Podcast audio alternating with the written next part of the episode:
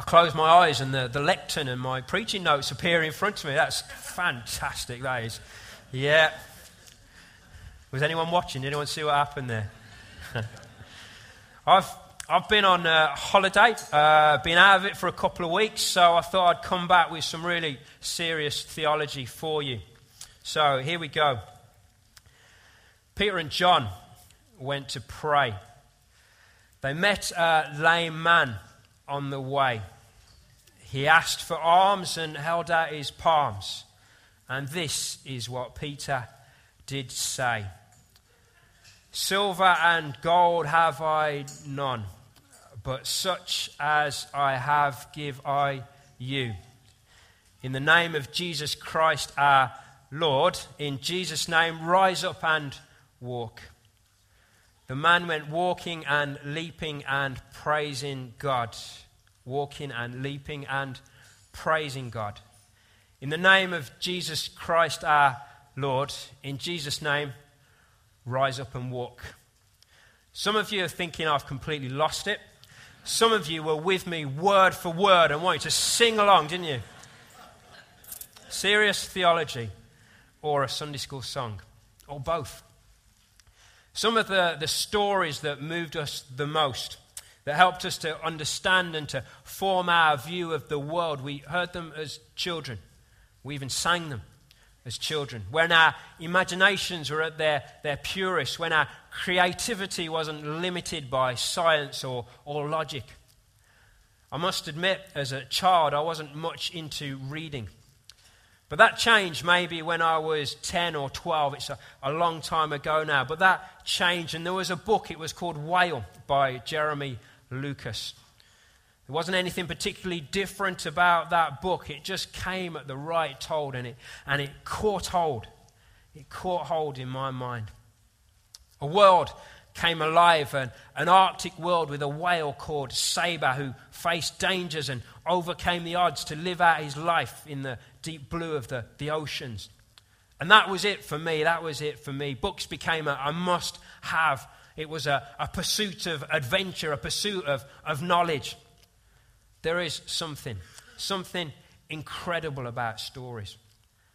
And when it comes to God, I, I don't know if you've realized this, but when He wants, when He wants to tell us something about Himself, He uses stories.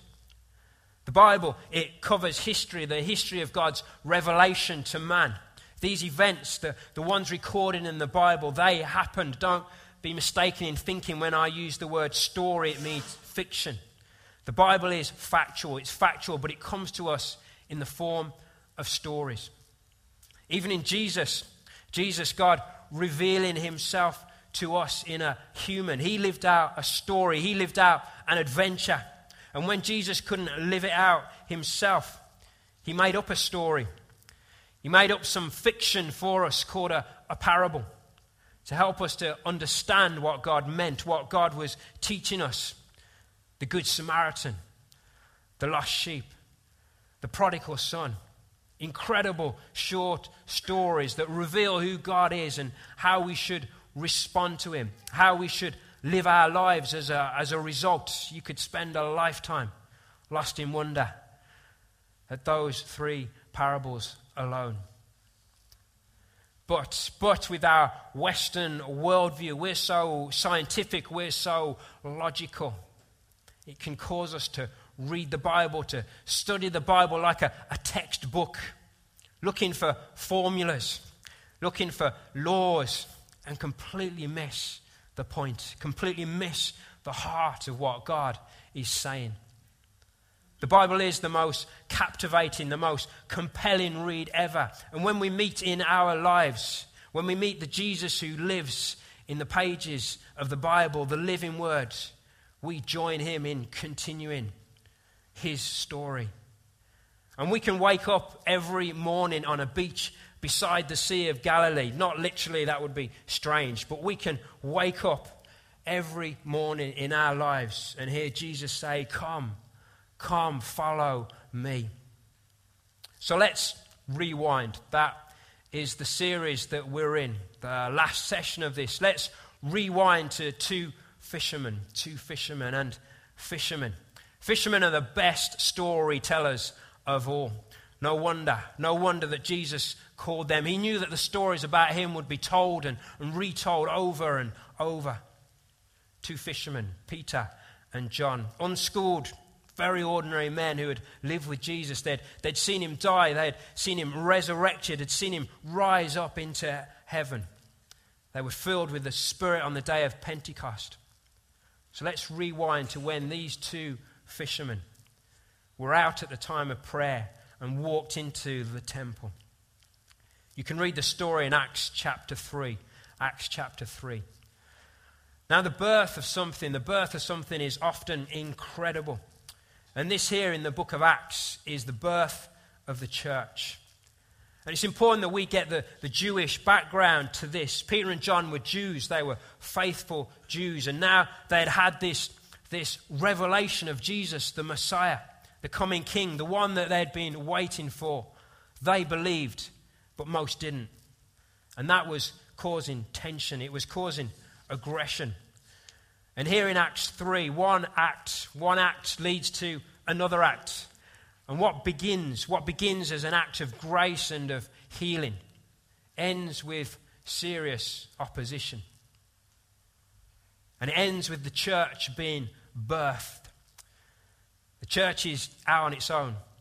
And immediately, immediately it's praying for, for courage. It's fighting for its very survival. So let's, let's rewind and read.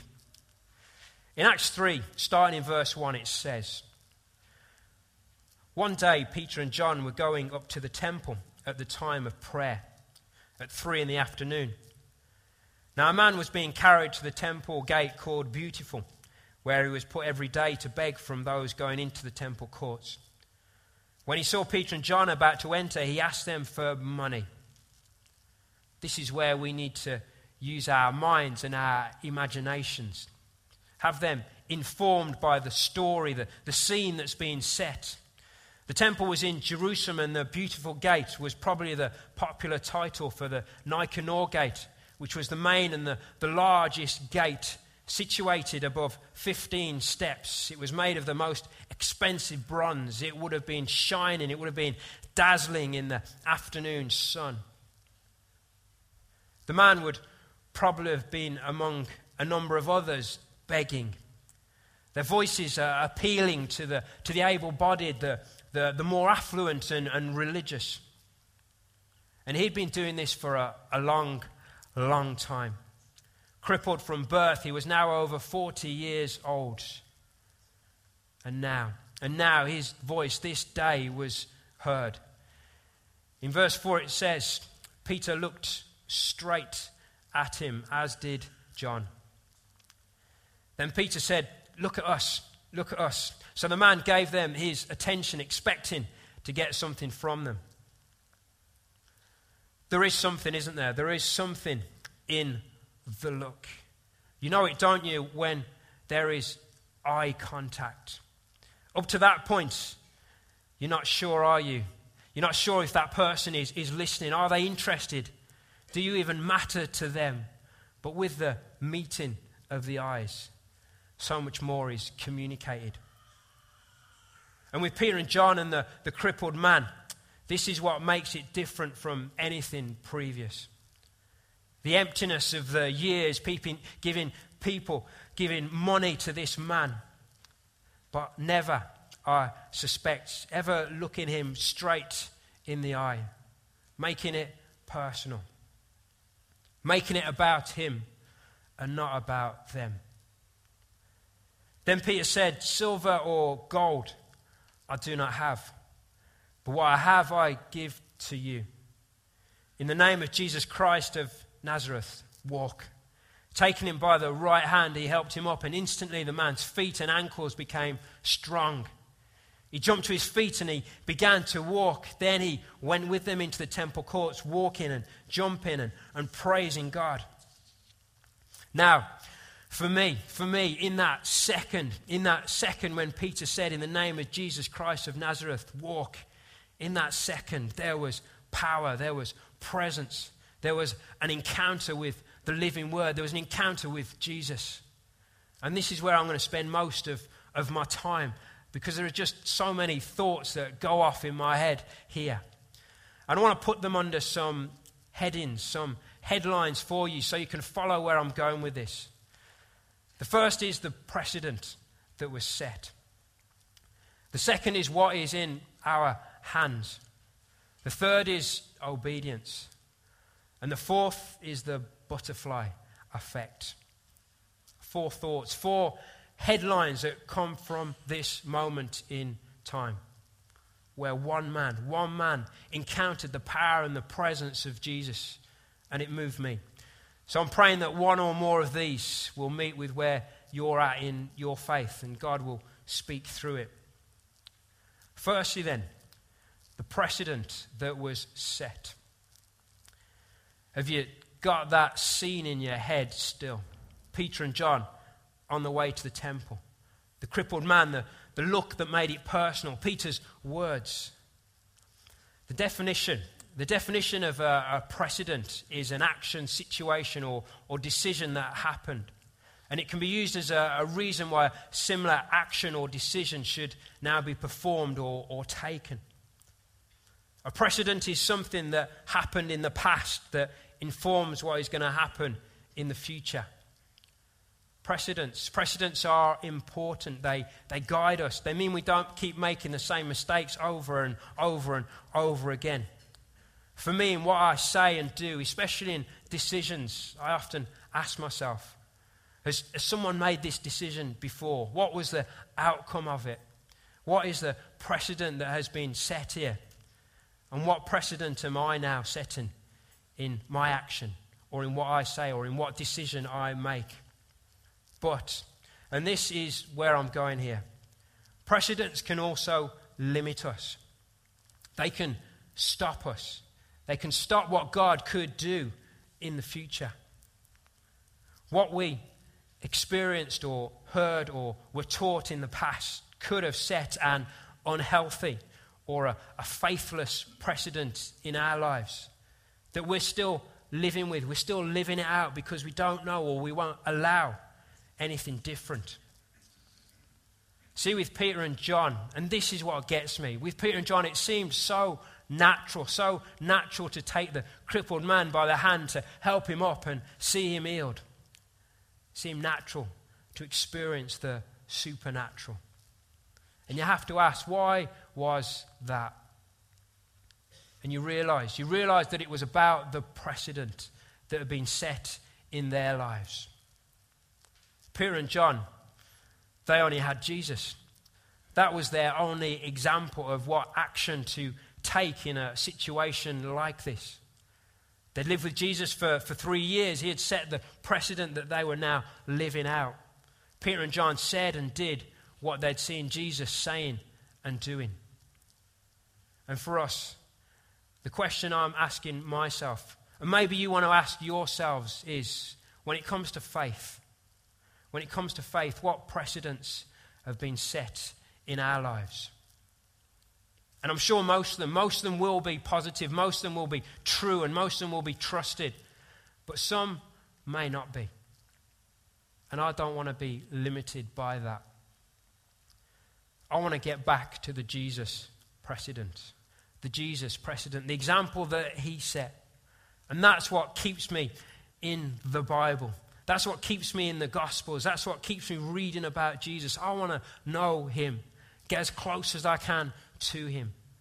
Knowing that what I say and what I do is as close as possible to what Jesus said and did.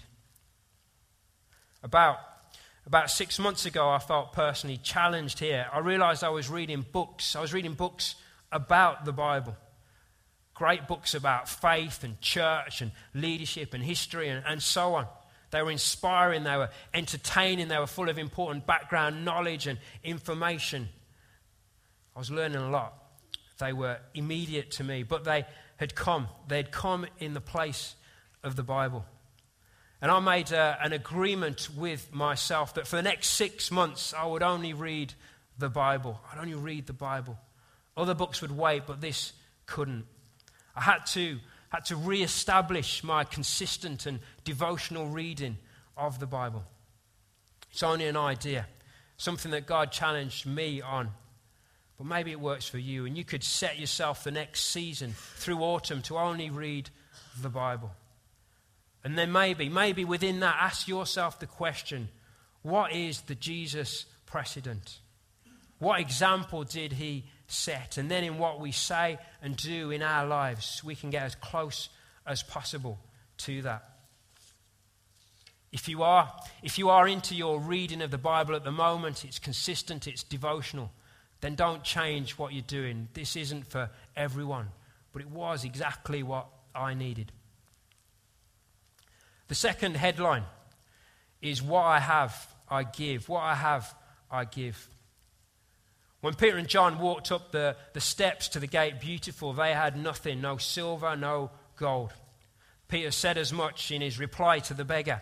But that wasn't the finish of the conversation. Empty hands. Empty hands are often the start of what God is doing in our lives. And as we look at this, I want us to rewind, rewind from Peter and John, rewind back into the Old Testament and to Moses. Moses.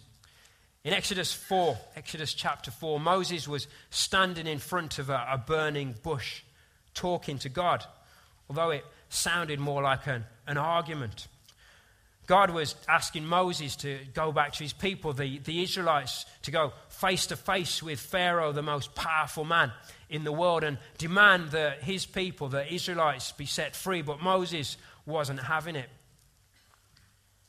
In Exodus 4, verse 2, the conversation continues. Then the Lord said to him, The Lord said to Moses, What is that in your hand? A staff, he replied. The Lord said, Throw it on the ground. Moses threw it on the ground, and it became a snake, and he ran from it. I see a certain comedy in that with Moses running away from this snake. It's a good way to finish an argument. The connection the connection with Peter and John, the connection with where this is going, is the question that God asks What is that in your hand? And in my own life, that question has often been there for me.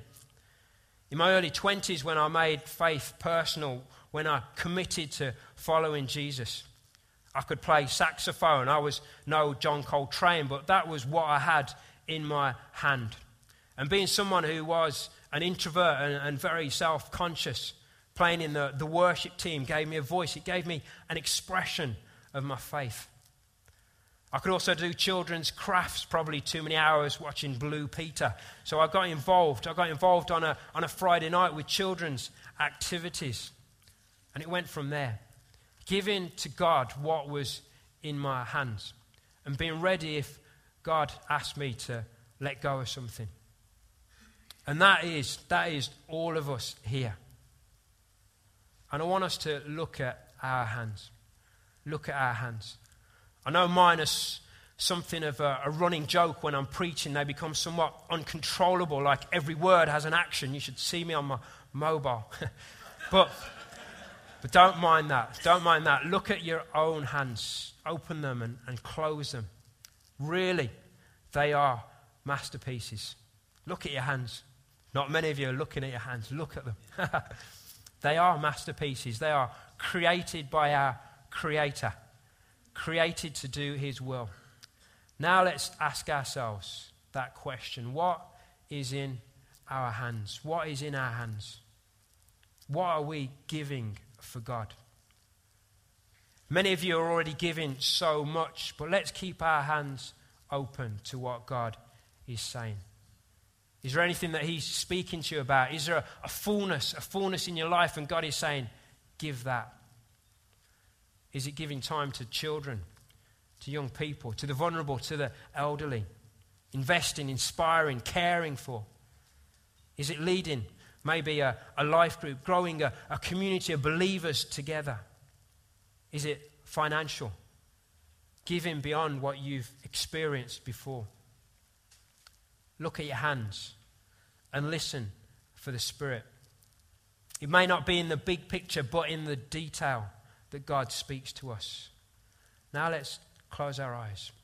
Let's close our eyes. God, I pray as you ask that question to Moses, what is in your hands? God, I believe that you're asking that to all of us now. Lord, so much is given to, to make this church happen. and yet, I think you still ask us, what is in your hands? And Lord, for each of us here, where we have a fullness in our lives, where there is something that we can give. Lord, I pray you'd speak to each of us now. Lord, through your Spirit. Lord, and we'd have open hands and be prepared to give whatever you're asking of us now. And Lord, I pray that you'd continue to ask that question in the coming days and weeks. What is in our hands? And whatever that is, we'd be prepared to give it for you, God, because you gave everything for us. Amen. What was remarkable, what was remarkable about Peter and John is that they didn't have anything in their hands, only Jesus. And they gave that. They spoke in the name of Jesus Christ, and the crippled man, he walked. See, sometimes we're so conscious of what we do not have, of what we can't do. And God may be saying, We have Christ, we have Christ Jesus in us. What more do we need? Oswald Chambers, that great devotional writer, he wrote this. He said, We are in danger of forgetting that we cannot do what God does and that God will not do what we can do. He also wrote this We have to take the initiative where we are, not where we have not yet been. This is about this is about the here and now. This is about us. God has uniquely formed each of us to live out his plans and his promises within this community. We all have a place here that God intends us to fill. And we need to be giving away, we need to be giving away what God is doing most in us, that fullness in us. And our hands, our hands are never empty because we have Christ. And that is the most important gift that we can ever give. Our very lives lived out, following and speaking about Jesus Christ. After Peter, after Peter had helped the crippled man to his feet, the man began to walk. And then, as he entered the temple, uh, the temple courts, he was jumping and he was, he was praising God. And like the, the people in the story, like the people in the story, when I read this, when I imagine myself there, my reaction is wonder and amazement. I would have been with the crowd, I would have been with them, wanting to get a better look at what had just happened. And then we get Peter's response. He said, Men of Israel, why does this surprise you? Why do you stare at us as if by our own power or godliness we had made this man walk? Sometimes, sometimes, and imagining myself there with the crowd, having seen someone get healed, we can connect the power, we can connect the, the godliness with the person themselves. They are the success. But Peter was quick to speak into this. It wasn't about him, it wasn't by his power, it wasn't by his godliness. It was Jesus. It was for his glory that this man was healed. And sometimes we do that, don't we? We can see other people, we can see other Christians, and they pray and people get healed. And they pray and talk about their faith, and people get saved, and we can see them, that Christian, we can see that person as the success. And by implication, we can see ourselves as something of a, a failure. It never seems to happen for us.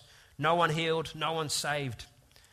And I am amazed. I am amazed at the story. I'm amazed at how, for Peter and John, it seems so natural for them to, to reach out their hands and, and the crippled man to be healed and to walk again. And I want to see that. I want the, the, the faith to, to be able to do that.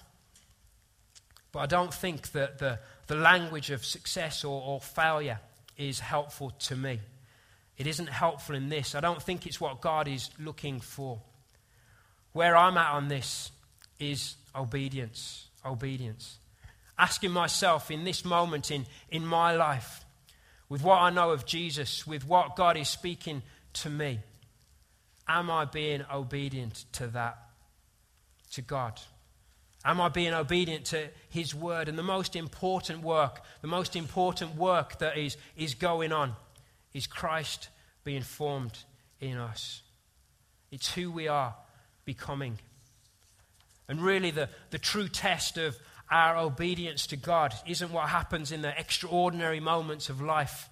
As much as we desire these, as much as we have faith for these, faith for seeing people healed, faith for seeing people saved, and the supernatural happening around us, the true test, the true test of our obedience to God is what we do during the ordinary times when nothing tremendous or exciting is happening.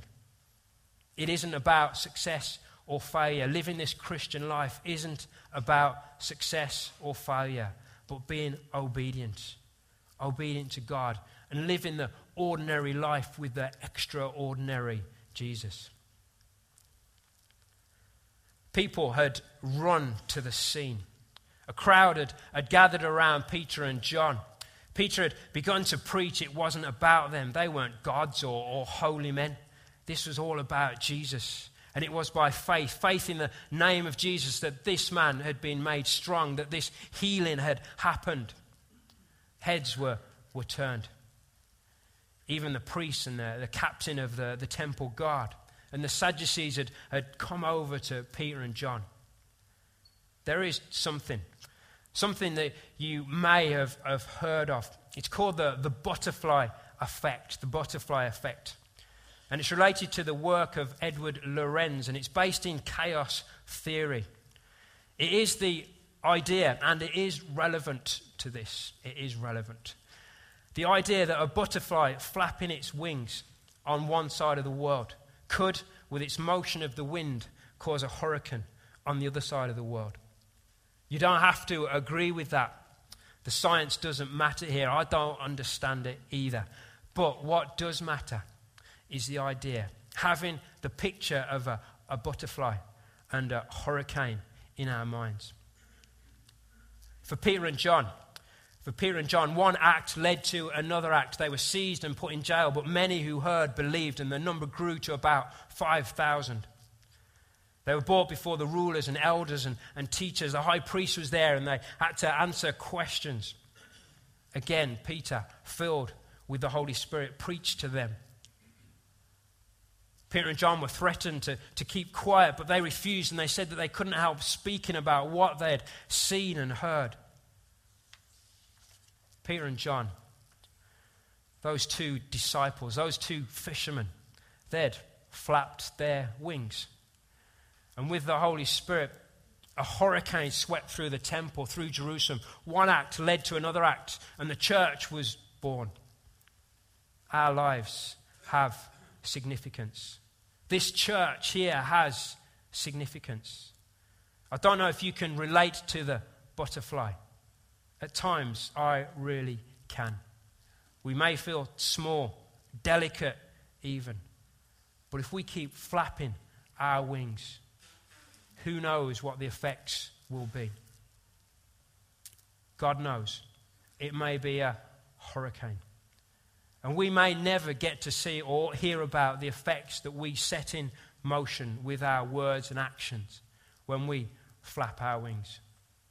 It could be years down the line or thousands of miles away that someone tells a story about something that we said or did. It could have seemed very ordinary at the time, but it was inspired by the Spirit. It was inspired by the work of Jesus in you. And you, you flapping your wings, reaching out in the name of Jesus, change their life forever. We're getting to the finish now, to the finish. And there is a, a, scripture, something that doesn't really fit with me, but I'm going with it anyway. In Ephesians 5, Ephesians 5, verses 19 to 20, Paul wrote this. He said, Speak to one another with psalms, hymns, and spiritual songs. Sing and make music in your heart to the Lord Always giving thanks to God the Father for everything in the name of our Lord Jesus Christ. I am no singer. You wouldn't want me giving you my version of Psalm 23. You wouldn't want that. You'd think I was being weird or needing some time off. Even though, even though that doesn't fit with me, there is something in this scripture. We started with a song, uh, a Sunday school song, and it's been speaking to me over some time. It's what I've wanted to speak to you about. And I get the opportunity to, to do it from here. And it's something that we can all do. We can all do this. We can all listen out for God. We hear Him in Psalms. We hear Him in hymns. We hear Him in spiritual songs. We hear Him in the Bible, in creation. We hear Him in our hearts. You can sing it if you like. You can speak it if you like. Whichever. As long as we're listening out for God in our lives. And as long as we're speaking that out into other people's lives. That is what church is all about a community of faith, growing together, growing closer. This is, this is serious theology. Peter and John went to pray. They met a lame man on the way. He asked for alms and held out his palms, and this is what Peter did say Silver and gold have I none but such as I have give I you. In the name of Jesus Christ our Lord, in Jesus' name, rise up and walk.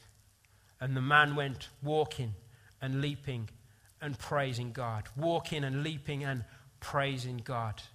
In the name of Jesus Christ our Lord, in Jesus' name, rise up and walk.